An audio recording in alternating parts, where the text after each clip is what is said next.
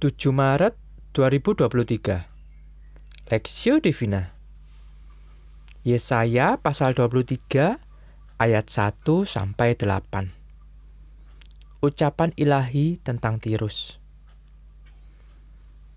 Merataplah hai kapal-kapal Tarsis sebab Tirus sudah rusak. Tiada lagi rumahmu atau pangkalanmu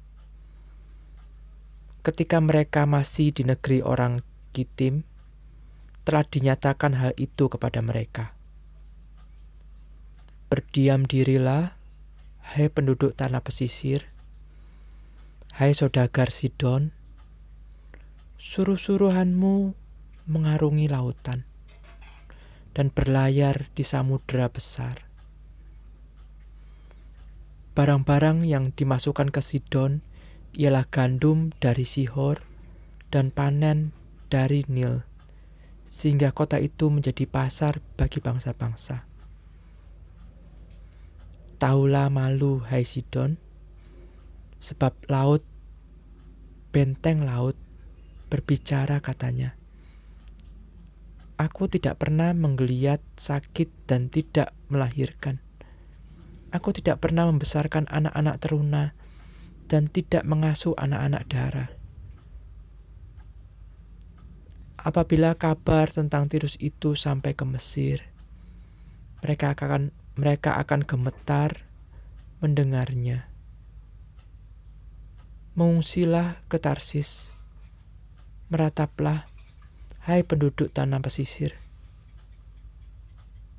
Inikah kau tamu yang beria-ria yang asalnya dari zaman purbakala.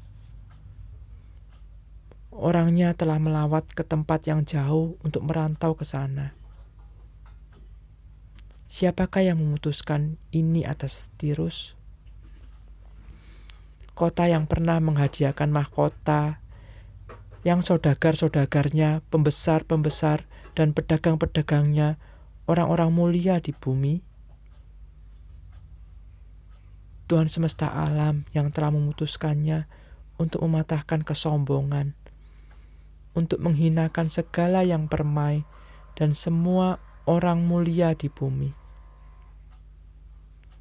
Kerjakanlah ladangmu seperti di tepi sungai Nil, hai putri Tirs Tarsis. Sudah tidak ada lagi galangan-galangan kapal. Tuhan telah mengacungkan tangannya terhadap laut, dan membuat kerajaan-kerajaan gemetar. Ia telah memberi perintah mengenai Kanaan untuk memusnahkan benteng-bentengnya. Dan ia telah berfirman, Engkau tidak akan beria-ria lagi, hai anak darah yang digagai. Hai putri Sidon, bangkitlah, mengungsi, mengungsilah kepada orang Kitim, di sana pun juga tidak akan ada tempat yang senang bagimu. Lihat negeri orang Kasdim. Bangsa itulah yang melakukannya, bukan orang Asyur. Mereka telah menyerahkan Tirus kepada binatang-binatang gurun. Mereka telah mendirikan menara-menara pengepungan dan telah meratakan puri-puri kota itu dan membuat kota itu menjadi reruntuhan. Merataplah, hai kapal-kapal Tarsis, sebab sudah dirusakkan bentengmu. Pada waktu itu, Tirus akan dilupakan 70 tahun lamanya, sama dengan umur seorang raja. Sesudah lewat 70 tahun, akan terjadi kepada Tirus seperti terjadi kepada perempuan sundal dalam nyanyian ini. Ambillah kecapi, kelilingilah kota, hai sundal yang dilupakan. Petiklah baik-baik, bernyanyilah banyak-banyak, supaya engkau diingat orang. Dan sesudah lewat 70 tahun, Tuhan akan memperhatikan Tirus sehingga ia kembali mendapat upah sundalnya. dan ia akan bersundal dengan segala kerajaan yang ada di muka bumi. Labanya dan upahnya dan upah sundalnya akan kudus bagi Tuhan, tidak akan ditahan atau disimpan. Tetapi dengan labanya itu akan disediakan makanan yang cukup dan pakaian yang indah bagi orang-orang yang diam di hadapan Tuhan.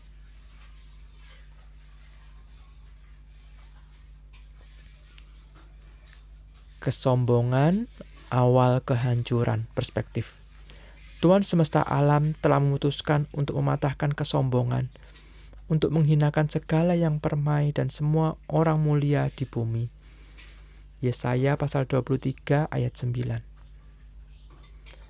Tak seorang pun dapat melakukan yang terbaik bila ia dibelenggu hal-hal yang tidak dapat ia kuasai. Salah satunya adalah kesombongan.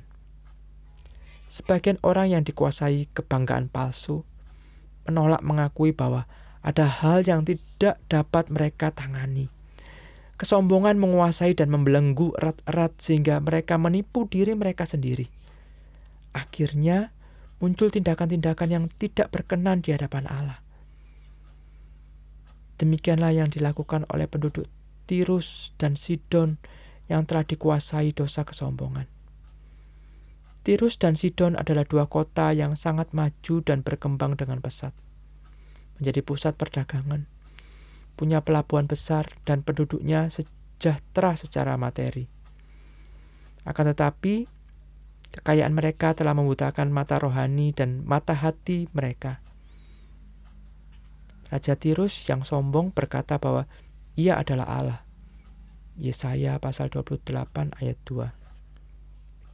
Mereka tidak berbelas kasihan kepada sesama yang menderita. Mereka menindas sesamanya untuk mendapatkan kekayaan dan keuntungan diri sendiri. Mereka mengambil semua yang ada di bait Allah dan membawanya ke tempat ibadah mereka. Yoel pasal 3 ayat 4 sampai 8. Mereka juga melakukan dosa seksual ayat 15. Sayangnya mereka tidak sad segera sadar dan bertobat sekalipun Tuhan mengutus banyak nabi untuk menegur mereka. Allah tidak bisa mendiamkan dosa dan kejahatan mereka, sehingga mereka harus menanggung penghukuman dari Allah. Ayat 14 sampai 18. Allah membenci kesombongan karena kesombongan membangkitkan murka Allah. Allah membenci mereka yang membesar-besarkan diri sendiri melebihi kualitas yang sebenarnya. Amsal pasal 16 ayat 5 berkata, Setiap orang yang tinggi hati adalah kekejian bagi Tuhan. Sungguh, ia tidak akan luput dari hukuman. Juga Amsal 29 ayat 23 berkata, Keangkuhan merendahkan orang, tetapi orang yang rendah hati menerima pujian.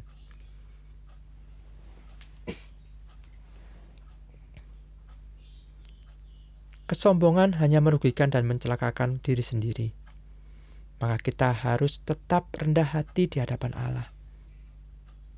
Ingat, semua pencapaian dan apa pun milik kita semata-mata hanya anugerah dan pemberian Tuhan. Jangan melakukan kejahatan dan dosa hanya karena ingin menjadi kaya atau memiliki sesuatu. Studi pribadi Jelaskan apa dosa dan kejahatan yang dilakukan penduduk Tirus dan Sidon. Apa yang firman Tuhan katakan mengenai kesombongan? Apa yang harus kita lakukan?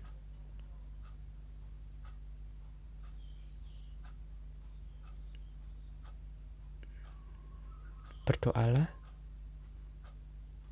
Tuhan yang baik, tolong kami rendah hati dan mengingat bahwa semua yang kami miliki adalah hanya anugerah dan pemberian Allah, serta, serta mampukan kami untuk melakukan kehendak Tuhan. Amin.